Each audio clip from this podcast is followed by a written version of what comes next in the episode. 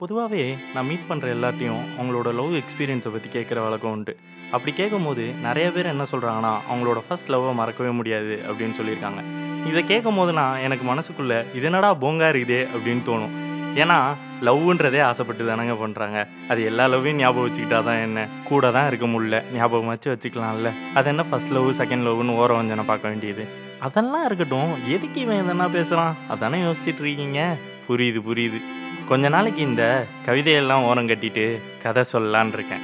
இதுவும் இருக்கட்டும் ரொம்ப நாள் இல்லாமல் இப்போ என்னடா இந்த பேஜ் பக்கம் அப்படின்னு நினச்சிங்கன்னா அதுக்கும் என்கிட்ட ஆன்சர் இருக்குங்க. ஏன்னா இப்போ தானே நம்ம வீட்டில் இருக்கோம்.